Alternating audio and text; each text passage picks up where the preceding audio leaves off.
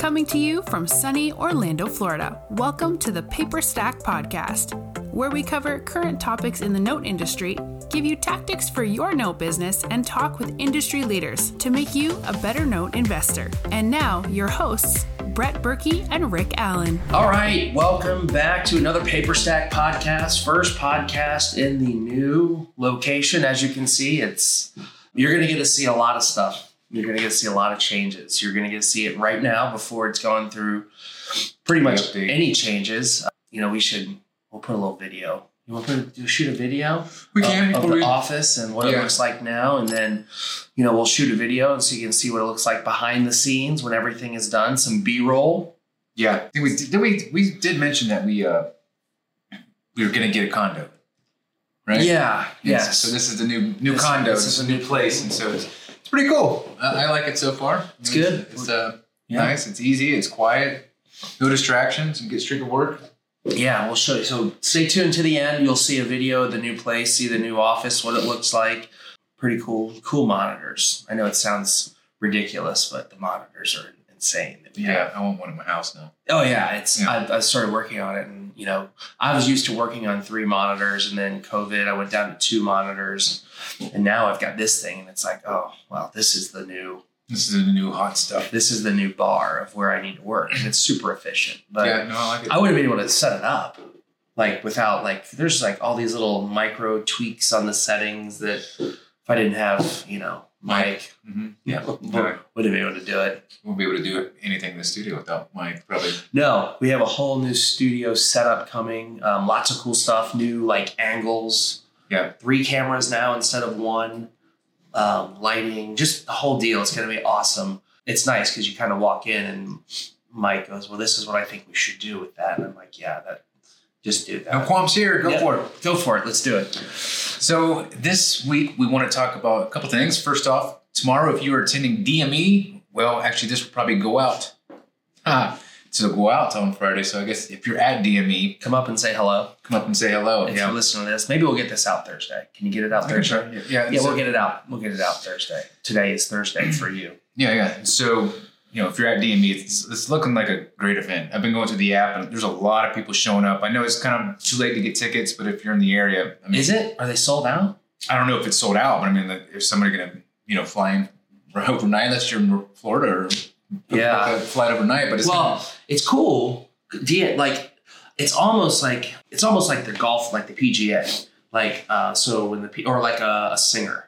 Whenever they go on tour, Mhm. they they start and they usually hit like they'll do a South Florida, Tampa, Orlando, Jacksonville, or somewhere in that order. The PGA Tour is like goes down to West Palm. They stop in Orlando. Then next week they're in um, St. Augustine or for not St. Augustine, but they're playing the um, I know what you're talking PJ, about. yeah. This is like DME is starting like it kicks off like there's four events. Is it really? Yeah, there's so there's the DME, then there's IMN. Oh, I thought there was four DMEs. So, okay. No, no, no, no. There's DME, and then there's IMN, Mhm. and then there's a distre- a bank asset distressed something in Miami, and then there's the one you're going to Paper you're speaking at Oh, that, that one, yeah. over in, in Naples. So there's like this whole little circuit. So I have a lot of people, you know, that I'm talking with, you know, from California, Texas, some people up in New York. They're like, yeah, I'm just, you know, I'm coming down and I'm just hitting, boom, boom, boom, Yeah. Hit- hitting all, That's hitting them cool. all. Just taking a week and it kind of fly, you know, butts up against spring break. So I turn it into a little vacation.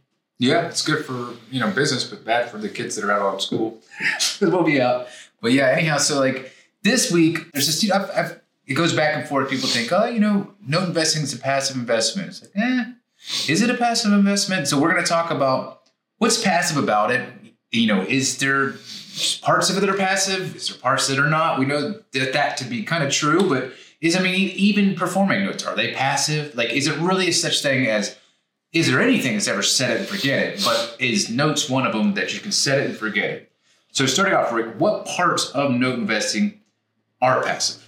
Oh man, that's good. It's a good question. Note investing, yes, it can be very passive, and it can and it cannot be passive. It just depends on. There's several factors on what type of loan you're buying. Are you buying a performing loan versus a non-performing loan? Right. What are your systems set up? What's your team like? And are you doing this as are you intending to do this as a passive investment versus you're doing this as a full-time business? Right? Because Okay. if it's if you're doing this as a full-time business Mhm. And you're like, look, this is what I do, well, it's a very active, it's it's your business. You, you know, you don't you don't start and run a business and it be passive. If it's a full-time business, you're probably starting with your own capital. Then you're building systems in place, you're building a team, you're actively doing workouts, and then you're probably out there raising capital. So it's very much an active. Got it. Or Now- if say you're somebody who's got a full time job over here, W two, and you're just like, look, I have this self directed IRA. I want to get a straight yield at like eight to nine percent, ten percent, whatever. Like that's passive. It can be passive, yes. It can be very passive, and it, it can vary. It can vary in how passive it is, right? So What's the one extreme? Like most passive, it can be like forget easily the most impassive way to invest in mortgage debt is to invest in a fund that invests in mortgage debt, Yeah, right? That makes total sense. You literally give them the money. So, you know, MWM fund we're closed down, not taking investments, but there's there's other funds over, you know, whether it's um, Chris Seveney and Chris Seveney's got a fund, Eddie Martin. Speed's got Colonial Capital Management, Martin Saenz has got a fund. I'm sure there who else is uh, Dan Deppen. I mean, Dan there's, there's a whole bunch of them out there. Jason Lewis has a fund. There's just there's a lot of different lot of different funds out there Mhm. that you can sort of just take your money, plug it into it, and just be done, right? So that's the most passive. That's so true because the guy. So I went to an event at Martin's during Christmas, Mhm. and some guy that was a big real estate guy out of New York, he was there. And what I realized is that all the people, a lot of them that were there, were invested in this fund, Mhm. and he had been doing like the everyday, you know, tenants and toilets and stuff like that. And he said, you know, he just put his stuff in a couple different passive things, and he put one of them was you know, Martin's thing, one of them was like Yieldstreet. He just did all kinds of stuff. Now he's, you know, he's, he's making good yields, you know, good stuff, but he just kind of now he's completely passive. But I, Now it, is completely passive, and that's what you're kind of if that's what you're looking for, that's the way to do it. Mhm. Now the other extreme is you're buying non-performing loans that you have that you're just require in-depth workouts and you're taking them through foreclosure and you're getting them back and doing the rehab on them and selling them and doing owner financing on them. There's a whole lot of moving parts in there, right? yes, and so those yields that were drastically different than what a passive could be. Of course. Well, they they could be or they could not be. I mean, you could. One of the things about investing in a fund is if you are invested in a fund, they're investing in multiple assets, hundreds, if not thousands of assets, right? Yes. If one asset goes bad, Mhm. and let me tell you, if you're in this business for any length of time, it's going to happen. You know, I remember when we started, we were just we were batting a thousand for so long. We were just batting a thousand for so long, and I was just like, I don't know what people are talking about. You lose, it's going to happen, and it just it's just a law of averages. It's going to happen. Like you could be the you could do the best at buying things. It doesn't matter. Things can go wrong, and when things go wrong, they can go way off the tracks. So, but if you're buying in a fund, arguably your your investment is diversified over multiple assets. So you might look at you're getting an eight to ten percent return in a fund, and you know that's is it is it a twenty three percent return? No, it, but if you are able to invest fifty or a hundred thousand dollars and have that spread out over you know hundreds of assets, then the performance of the fund isn't based off of one asset. Versus if you buy three or four assets and you have one of them that goes really wrong, Mhm. that one can that one can just erase most, if not all, profits from the other three or f- that you bought, right? Interesting. And so it's um, The interesting thing too, you know, you can but you could bet a thousand on a tw- on you know four non-performers, get them back, and make you know thirty or forty or fifty percent returns. Very true. There's also a difference between the fund and also buying notes, say on, on Paperstac, where you're buying just say performing, and you're hoping that they all go right, and so you have ten of them. Well, if you're with a fund, you're like, look, I'm I'm, I'm done. I'm gonna I'm gonna cash out, I guess, but you're not. You don't actually hold an asset. You mean you have your money in the fund, but unlike that, with you bought the assets off Paperstac, you have ten of them. Yep. You're like, look, I'm gonna cash out. I, um, but you have an asset to sell. here you don't have an asset to You don't have assets to sell. You're just selling your your interest in the fund. Yeah. And then sometimes they have locks, some different funds. So, you know, passive, there might be a little less control over your capital, a True. little less liquidity. There might be lockup periods versus in the um, if it's your own stuff, you can buy and sell at will. Another way to do something passive, and correct me if I'm wrong, Rick, but another method that might work if you're looking at passive is doing a partial. Partials probably seem pretty passive, right? Partial, uh, it's a great way to, to have a, um, a passive investment. You can buy an income stream for a given length of time. And if the person you're buying it from is, you know, they're obviously financially motivated to keep that deal good because if not, you know, Falls back on them. it falls back on them and you can foreclose and But So- you might be able to get a higher yield than you most likely could than within a fund. sure but at the end of the day you still have to have it's it's all degrees of how passive is it Very true. And then also too, a lot of times when you're buying one, like a, one of those notes, I guess a lot of times, I guess with a note, if you're buying a partial, it does allow you to be non uh, non accredited. Mhm. It's a lot of these funds that are Reg Ds, you have to be accredited, right? You have to be accredited investor so it's it's a way to get in there so you can buy performing loans and still be passive with it right Right. So it's all about setting up your team. And if you're using your self-directed IRA, 401k, uh, there's certain rules in place, which I don't know the, you know, Exactly. the, the exact swim lanes that you have to swim in.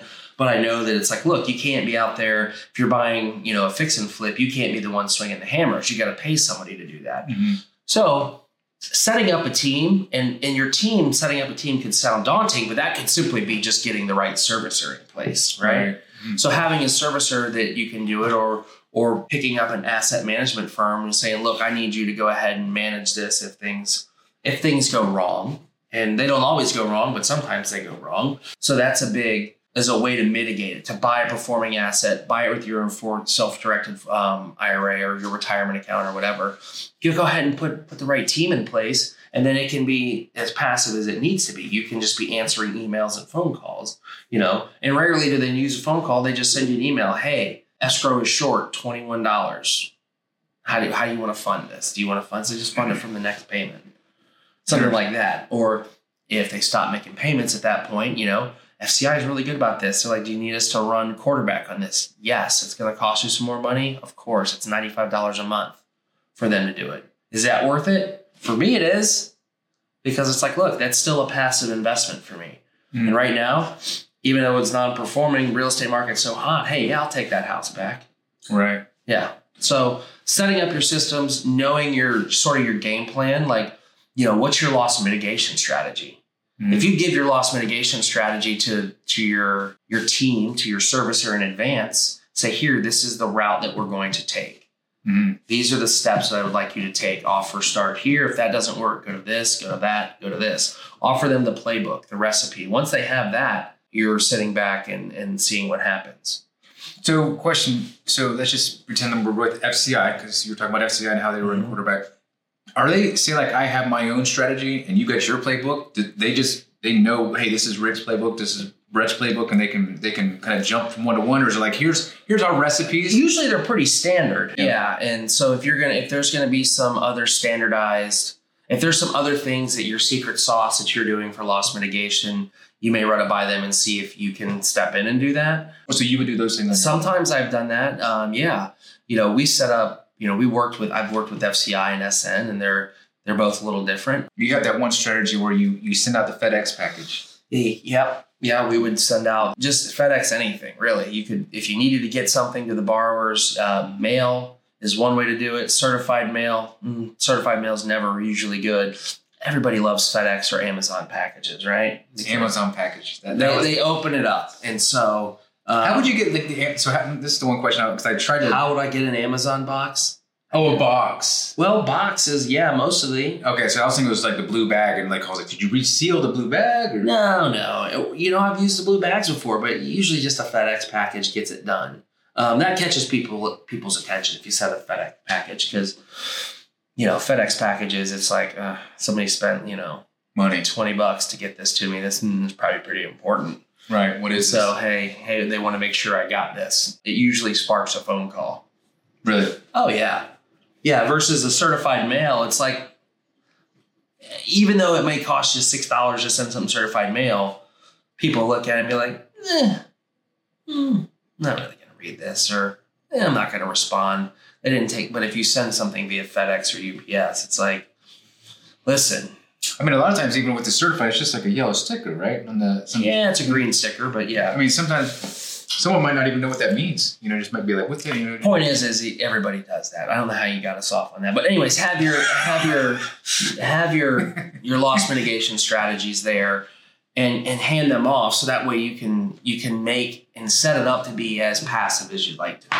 You know, you can make it as passive passive as you want or non-passive if you want. You know, some people are type A, control. They gotta have it. They gotta get it done. that makes sense. That makes sense. So, I guess to answer the, the question, passivity is possible, but it, with different degrees. Correct. Yeah. So we can go from a sliding scale of completely passive, it's in a fund. All I do is, you know, check on the quarterlies, read the whatever the reports they give me, blah, blah, blah, blah. To I'm working day to day, doing the, you know, fix and flip, going through the non-performing section of it. Yep. And so you got a whole range. And I guess the thing is for people to understand is that you just got to pick which one you're going to line up within. You know, if you're going to be the single asset owner, or you're Yep. going to be the fund, or you're going to be swinging the hammers and fixing things on a non-performer. Yeah. So it's Breaking down walls, as Rick likes to say. yeah breaking down. I, I think um, That's his favorite thing to do. break down walls. You always say if you're never oh, if you start having to break down walls or open up a wall. If you, uh, you you don't want to start opening up walls. When you open up walls, that's when things go wrong. That's when you're like, it's like anything, right? You start start getting in there, and like if you work on engines or take apart cars or do anything like that, like if it's working and you start pulling pieces off, you might snap a bolt off. You don't know what's going to happen when you get in there. So I say like when you listen, anybody who's done a rehab knows when you start opening up walls, shit hits the fan. It just happens. You always because your budget always gets blown. yeah. You always know that when I start opening up walls, there's more stuff that I'm gonna find that's wrong than that's just on the exterior.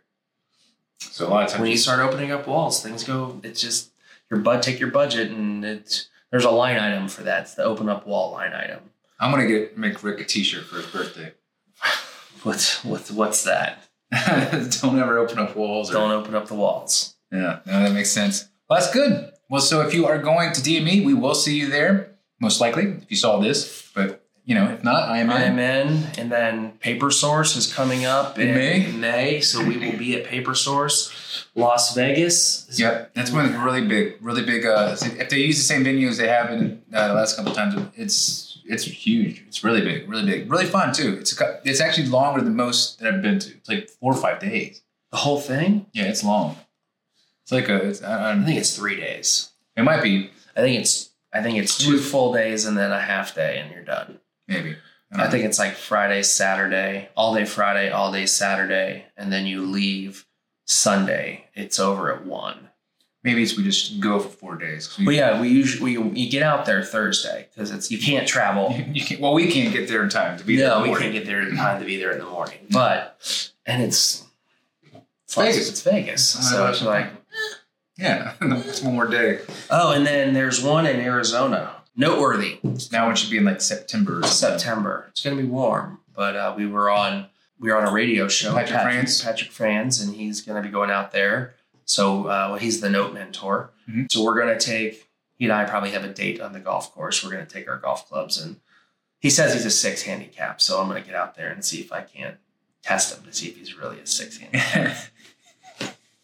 All right, well, good stuff. If you have an episode idea for us, please let us know. Of course, like always, you know, if you haven't subscribed, please do.